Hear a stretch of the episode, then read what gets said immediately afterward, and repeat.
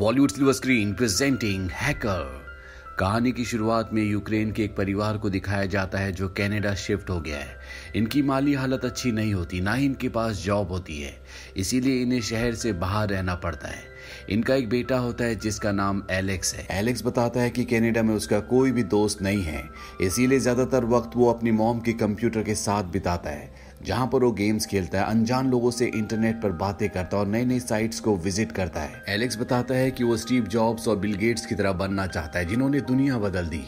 Alex internet पर देखता है, जहाँ पर उसे पता चलता है कि वहाँ पर ऐसी साइट्स भी हैं, जहाँ पर क्लिक करने से पैसे मिलते हैं और वो उन साइट्स के ज़रिए अपनी ज़िंदगी में पहली बार 140 डॉलर्स कमाता है, जिससे वो बहुत खुश होता है। धीरे धीरे वक्त बीतता है और एलेक्स बड़ा हो जाता है।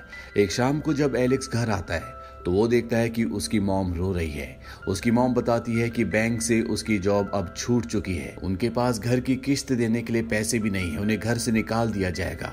एलेक्स सुनकर अपने कमरे में जाता है और एक बॉक्स लेकर आता है, जिसके अंदर बहुत सारे पैसे होते हैं, जो उसने पिछले कई सालों में जमा किए होते हैं। वो अपनी मॉम को देता है। उसकी मॉम कहती है कि तुमने चोरी की। एलेक्स कहता है कि नहीं, मैंने कोई गलत काम नहीं किया। ये पैसे मैंने अपने कॉलेज की फ़ीस के लिए जमा किए थे। पर आप चिंता मत करो, मैं कुछ ना कुछ अरेंज कर लूँ लूँगा एलेक्स पैसे अपनी मोहन को दे देता है, लेकिन अब वो बहुत उदास हो जाता है, क्योंकि पिछले कई सालों में उसने पैसे जमा किए थे। उसे नहीं पता कि अब वो पैसे अरेंज कैसे करेगा। तभी वो अपने कंप्यूटर पर जाता है और वहाँ पर टाइप करता है dark web dark web dark net की वो दुनिया है जहाँ पर दुनिया के सारे गलत काम होते हैं। यहाँ पर कोई भी किसी को ट्रेस नहीं कर सकता। एलेक्स अपना अकाउंट यहाँ पर बनाता है। पर जब वो ग्रुप को ज्वाइन करने की परमिशन माँगता है तो उससे कहा जाता है कि पहले अपना कुछ काम दिखाओ। एलेक्स के स्कूल में एक बहुत ही एरोगेंट लड़का होता है। वो किसी तरह से उसका क्रेडिट कार्ड हासिल कर लेता है और डार्क वेब के एक मेंबर के साथ शेयर कर देता है, जिससे उसका रैंक स्टेटस थोड़ा सा ऊपर आ जाता है। उसे एक सोल्जर का रैंक मिलता है। यानी कि वो डार्क वेब पर अब कुछ चीज़ें एक्सेस कर सकता है। इसके बाद वो उसी हैकर से पूछता है कि मैं पैसे कमाना चाहता हूँ। वो हैकर एलेक्स को दो लैपटॉप भेजता है और कहता है कि इन्हें बेच देना। जो भी इसका प्रॉफिट होगा, हम शेयर कर लेंगे। एलेक्स उन दोनों लैपटॉप्स को बेच देता है और पैसे दोनों बांट लेते हैं। इसके बाद वो हैकर एलेक्स को कई अलग अलग महँगी महँगी चीज़ें भेजता है, जिन्हें एलेक्स बेच देता है। दरअसल डार्क वेब पर वो दूसरों के क्रेडिट कार्ड से चीज़ें खरीदता है, जिन्हें एलेक्स बेचता है। लेकिन एलेक्स जिस शहर में रहता है बहुत छोटा शहर है। इतनी महँगी चीज़ों के खरीदार यहाँ पर नहीं मिलते। इसीलिए एलेक्स अपने मॉम डैड को कहता है कि वो अपनी पढ़ाई पूरी करने के लिए टोरंटो जा रहा है और वो टोरंटो शिफ्ट हो जाता है, जहाँ उसकी मुलाकात साय नाम के एक लड़के से होती है। वो उसे कहता है कि जो भी चीज़ें तुम बेचना चाहते हो, मैं एक मिनट में बेच दूँगा, पर इसका थर्टी कमीशन मैं लूँगा। एलेक्स मान जाता है और अब ये दोनों मिलकर काम करना शुरू कर देते हैं, पर एलेक्स अब छोटे मोटे कामों से बोर हो चुका है, इसीलिए वो कुछ अच्छा और बड़ा करना चाहता है। वो साई को कहता है कि अगर हमें करप्ट बैंकर्स के क्रेडिट कार्ड्स के डिटेल्स मिल जाए तो हम बहुत सारे पैसे कमा सकते हैं। साई कहता है कि मैं इसमें तुम्हारी मदद कर सकता हूँ। यहाँ शहर में उसके जितने भी दोस्त सलोन में और अलग अलग डिपार्टमेंट्स में काम करते हैं, वो उन सबसे ऐसे लोगों के कार्ड्स की डिटेल्स ले लेते हैं जो गलत तरीके से पैसा कमाते हैं, जिससे एलेक्स और साई बहुत सारे पैसे कमा लेते हैं। एक दिन इन दोनों को पुलिस पकड़ लेती है, लेकिन ये उन पुलिस वालों को दस महँगी महँगी घड़ियाँ देते हैं, जिस वजह से इन्हें छोड़ दिया जाता है। और अब एलेक्स उस बैंक से भी बदला लेना चाहता है, जिस बैंक में उसकी मॉम जॉब करती थी, जहाँ से उसकी मॉम को निकाल दिया गया था। वहाँ पर वो कस्टमर बनकर जाता है और जानबूझकर नीचे कुछ गिरा देता है और उन चीज़ों को उठाने के बहाने वो सीपीयू में पेन ड्राइव लगा देता है, ताकि वो सीपीयू का सारा डेटा अपने पेन ड्राइव में ट्रांसफ़र कर ले।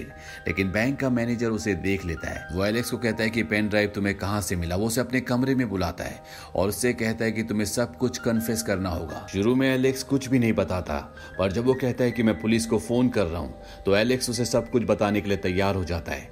एलेक्स कहता है कि मैं बैंक में चोरी करने की कोशिश नहीं कर रहा था। ये सिर्फ़ एक प्रैंक था। मैंने एक सॉफ्टवेयर बनाया है, जिससे मैं किसी भी सिस्टम में वायरस डाल सकता हूँ। तुम्हारे बैंक का सॉफ्टवेयर बहुत पुराना है। अगर तुम चाहो तो मैं इसे अपग्रेड कर सकता हूँ। इसे मैं बुलेट प्रूफ बना सकता हूँ ताकि कोई भी कभी भी तुम्हारे सिस्टम को हैक ना कर सके।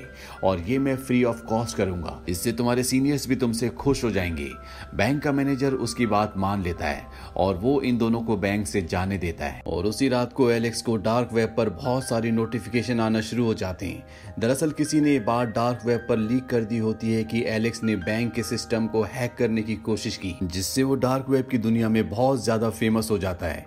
इन्हीं नोटिफिकेशन में एक नोटिफिकेशन जेड की भी होती है। जेड डार्क वेब की दुनिया का सबसे बड़ा हैकर है। आए दिन उसकी खबरें न्यूज़ में आती रहती हैं। एलेक्स जब उसका नोटिफिकेशन देखता है तो बहुत खुश हो जाता है। अगली सुबह जब ये उठते हैं तो ये देखते हैं कि इन्हें एक और लड़की का मैसेज आया होता है, और ये भी डार्क वेब की दुनिया से होता है। इस लड़की का नाम कीरा होता है। एलेक्स कीरा से मिलने के लिए जाता है, और उससे अपने साथ काम करने के लिए पूछता है। कीरा मान जाती है, और अभी तीनों की तीनों एक साथ काम करते हैं। कीरा के पास एक ऐसी भी मशीन होती है जिससे वो नकली यानी कि डुप्लीकेट क्रेडिट कार्ड्स बना सकती है। वो कई सारे क्रेडिट कार्ड्स बना लेती है, जिससे बहुत सारे पैसे कमा लेते हैं और अब इनके पास पैसे बिटकॉइंस में होते हैं। ये एक ऐसी करेंसी है जिसके बारे में कोई भी रिकॉर्ड नहीं होता, यानी कि सरकार चाहकर भी इनकी बैंक डिटेल्स, इनके पैसों के बारे में पता नहीं लगा सकती। और इसी तरह से काम करते करते बहुत महँगी महँगी चीज़ें बेचना शुरू करते हैं। यहाँ पर जितने भी क्लाइंट्स होते हैं, सब के सब कीरा के होते हैं। और जब भी कीरा से क्लाइंट्स के बारे में पूछते हैं तो कीरा बताती है कि उसके एक अंकल हैं। वही ये सब कुछ अरेंज करते हैं। ये अपने हैकिंग के काम में इतना आगे बढ़ जाते हैं कि इनके पास फरारी भी आ जाती है। कीरा ही उस फरारी की डील करती है। और अब साई को उस पर शक होना शुरू हो जाता है। वो कहता है कि जब ये सब कुछ खुद अपने अंकल के साथ मिलकर कर सकती है तो इसे हमारी ज़रूरत क्यों है? लेकिन उसकी बात पर एलेक्स ज़्यादा ध्यान नहीं देता। इसके बाद ये एक और बहुत बड़ी डील करते हैं, जो कि कीरा ही कर रही होती है। साई उसके पास जाता और क्लाइंट्स की डिटेल्स पूछता है। इन तीनों के बीच में आर्ग्यूमेंट्स होना शुरू हो जाते हैं। इन्हीं आर्ग्यूमेंट्स के दौरान साई उस क्लाइंट को हाथ लगा देता है और वो सब के सब गन निकाल देते हैं। ये सब गैंगस्टर्स होते हैं और बात इनके बीच में इतनी खराब हो जाती है कि वो गैंगस्टर्स कहते हैं कि आज के बाद तुमने यहाँ पर किसी को भी सामान बेचा तो मैं तुम्हें ज़िंदा नहीं छोड़ूँगा। इसके बाद ये तीनों की तीनों हांगकांग शिफ्ट हो जाते हैं। जैसा कि कीरा ने इन्हें सजेस्ट किया था, हमेशा से कीरा हांगकांग आना चाहती थी। हांगकांग आने के बाद ये दोबारा नकली क्रेडिट कार्ड से, जो खुद इन्होंने अपनी मशीन से बनाए, जिनमें असली कार्ड्स के नंबर होते हैं, उनसे शॉपिंग करना शुरू कर देते हैं। कई बार इन्हें पकड़े जाने के डर से भागना भी पड़ता है। एक रात को ये तीनों के तीनों नाइट क्लब में जाते हैं, जहाँ पर साई की एक लड़के से लड़की की वजह से लड़ाई हो जाती है, जिस वजह से साई और एलेक्स को पुलिस पकड़ लेती है। लेकिन कीरा अपने अंकल की मदद से अगली सुबह इन दोनों को छुड़ा लेती है। और जब कीरा और एलेक्स होटल में बैठे होते हैं, तभी वहाँ पर साई आता है। वो एक रात पहले की हरकत के लिए माफ़ी माँगता है। साथ ही उसने यहाँ पर बहुत सारी शॉपिंग की होती है, उसके पास कैश भी होता है। दरअसल उसने खास क्रेडिट कार्ड को यूज़ किया था, जो इन्हें उस वक्त मिला था जब ये टोरंटो में थे, जब कीरा इनके साथ काम नहीं करती थी। इस कार्ड की कोई भी लिमिट नहीं होती। लेकिन इससे ये एक ही बार कैश निकाल सकते थे। दूसरी बार इन्हें ऐसा करने से ट्रेस कर लिया जाता। और जब ये बात एलेक्स को पता चलती है कि साई ने उसी कार्ड को यूज़ किया है तो वो उस पर बहुत गुस्सा करता है। इन दोनों के बीच में आर्ग्यूमेंट्स होना शुरू हो जाते हैं। एलेक्स साई को कहता है कि तुम टोरंटो वापस चले जाओ। साई टोरंटो वापस चला जाता है और अब यहाँ पर कीरा और एलेक्स रह जाते हैं। ये दोनों हांगकांग के लगभग सभी एटीएम से अपने उन क्लोनिंग कार्ड से, जो इनके पास बहुत सारे होते हैं 2.3 मिलियन डॉलर्स चुरा लेते हैं और हर जगह डार्क वेब का विजिटिंग कार्ड छोड़ देते हैं। न्यूज़ में बताया जाता है कि हांगकांग में 2.3 मिलियंस की चोरी हुई। किसी को नहीं पता कि कैसे हुआ, लेकिन जेड नाम का एक हैकर जो कि डार्क वेब को पूरी तरह से कंट्रोल करता है, उसने इसकी ज़िम्मेदारी ली है। वहीं कीरा फैसला करती है कि वो इस काम को और ज़्यादा नहीं करेगी। उसके पास अब बहुत डॉलर्स हैं। वो आराम की ज़िंदगी जीना चाहती है, पर एलेक्स अभी भी इस काम को कंटिन्यू रखना चाहता है। और जब इस बात पर बहस कर रहे होते हैं तभी इन्हें जेड का मैसेज आता है। जो इन्हें एटीएम वाले काम के लिए शाबाशी देता है। एलेक्स कहता है कि मैं तुमसे मिलना चाहता हूँ। जेड कहता है कि ये इम्पॉसिबल है। एलेक्स कहता है कि एक ऐसी डील है जिससे हम बिलियंस डॉलर्स कमा सकते हैं। और जेड इनसे मिलने के लिए तैयार हो जाता है। ये जेड से मिलने के लिए जाते हैं। जेड व्हील चेयर पर होता है, जिसका चेहरा पूरी तरह से खराब होता है। और यही डार्क वेब की दुनिया का सबसे बड़ा हैकर है। वो इन दोनों से कहता है कि मैं तुम्हारे साथ काम क्यों करूँ? एलेक्स कहता है कि मेरे पास एक ऐसा प्लान है, जिससे हम बिलियंस डॉलर्स कमा सकते हैं। वो कहता है कि अगर तुमने कोई भी गलती की तो न सिर्फ़ तुमको, बल्कि तुम्हारे परिवार को, तुम्हारे दोस्तों को, सबको मार दिया जाएगा। एलेक्स अपना प्लान बताकर यहाँ से कीरा के साथ निकल जाता है। और जब ये दोनों बाहर अपनी गाड़ी में पहुँचते हैं, तभी साई का कॉल आता है। और वो एलेक्स से माफ़ी माँगता है। वो कहता है कि मैं हांगकांग आ चुका हूँ। होटल में तुम्हारा इंतज़ार कर रहा हूँ। तभी उसके कमरे की डोर बेल बजती है। उसे लगता है कि एलेक्स और कीरा आ गए। पर जब वो दरवाज़ा खोलता है तो वहाँ पर वो नहीं, बल्कि कोई और होता है। ये वही लोग होते हैं जिनका कार्ड पिछली बार साई ने यूज़ किया होता है, जिस कार्ड की वजह से एलेक्स और साई के बीच में लड़ाई हुई होती है। अब कुछ देर बाद होटल के कमरे में कीरा और एलेक्स भी पहुँच जाते हैं। वो देखते हैं कि उनके दोस्त को किसी ने मार दिया। एलेक्स इस बात से बहुत दुखी होता है पुलिस को कॉल करना चाहता है। पर कीरा उसे समझाती कि हम ऐसा नहीं कर सकते। अगर हमने ऐसा किया तो हम पकड़े जाएँगे। इसीलिए इन दोनों को होटल छोड़कर वहाँ से जाना पड़ता है। अगले दिन सेट कहने कॉल आता है और वो कहता है कि मैं इस काम को पूरा करना चाहता हूँ और अब ये अपनी प्लानिंग को अंजाम देना शुरू करते हैं। एलेक्स और कीरा एक रूम में जाते हैं जहाँ पर पहले से लोग कंप्यूटर पर बैठे होते हैं। वहीं जेड को दिखाया जाता है जो अपनी स्क्रीन पर शेयर मार्केट देख रहा होता है। वहीं न्यूयॉर्क में फेडरल रिज़र्व बैंक के चेयरमैन को दिखाया जाता है, जिसकी वजह से पूरी मार्केट अस्टेबल है। उसे जेड के लोग गोली मार देते हैं और जैसे उसे गोली लगती है, एलेक्स, कीरा और उनकी पूरी टीम इस खबर को पूरी दुनिया में इंटरनेट के थ्रू फैलाना शुरू कर देते हैं। न्यूज़ चैनल पर भी यही न्यूज़ चलना शुरू हो जाती है, जिस वजह से बड़े बड़े देश के बड़े बड़े उद्योगपति अपने शेयर्स कम दामों में बेचना शुरू कर देते हैं और इस तरह से मार्केट क्रैश हो जाता है और ये सारे के सारे शेयर जेड खरीद लेता है। यानी कि उन्होंने कम दामों में महँगे शेयर्स को खरीद लिया, जिस वजह से जेड को बिलियन डॉलर्स का फ़ायदा होता है। वो एलेक्स का शेयर उसके अकाउंट में ट्रांसफ़र कर देता है।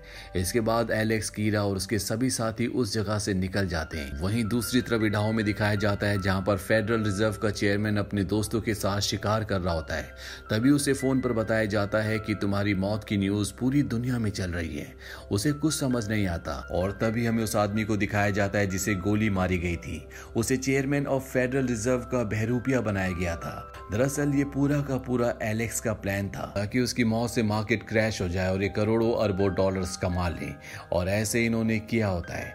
अब एलेक्स और कीरा जब अपनी गाड़ी में बैठते हैं, तभी वहाँ पर दो आदमी आते हैं जो इन दोनों को बेहोश कर देते हैं, और जब एलेक्स की आँखें खुलती है तो उसका मुँह पूरी तरह से ढका हुआ होता है। वो कीरा के बारे में पूछता है, लेकिन उसे कोई जवाब नहीं मिलता।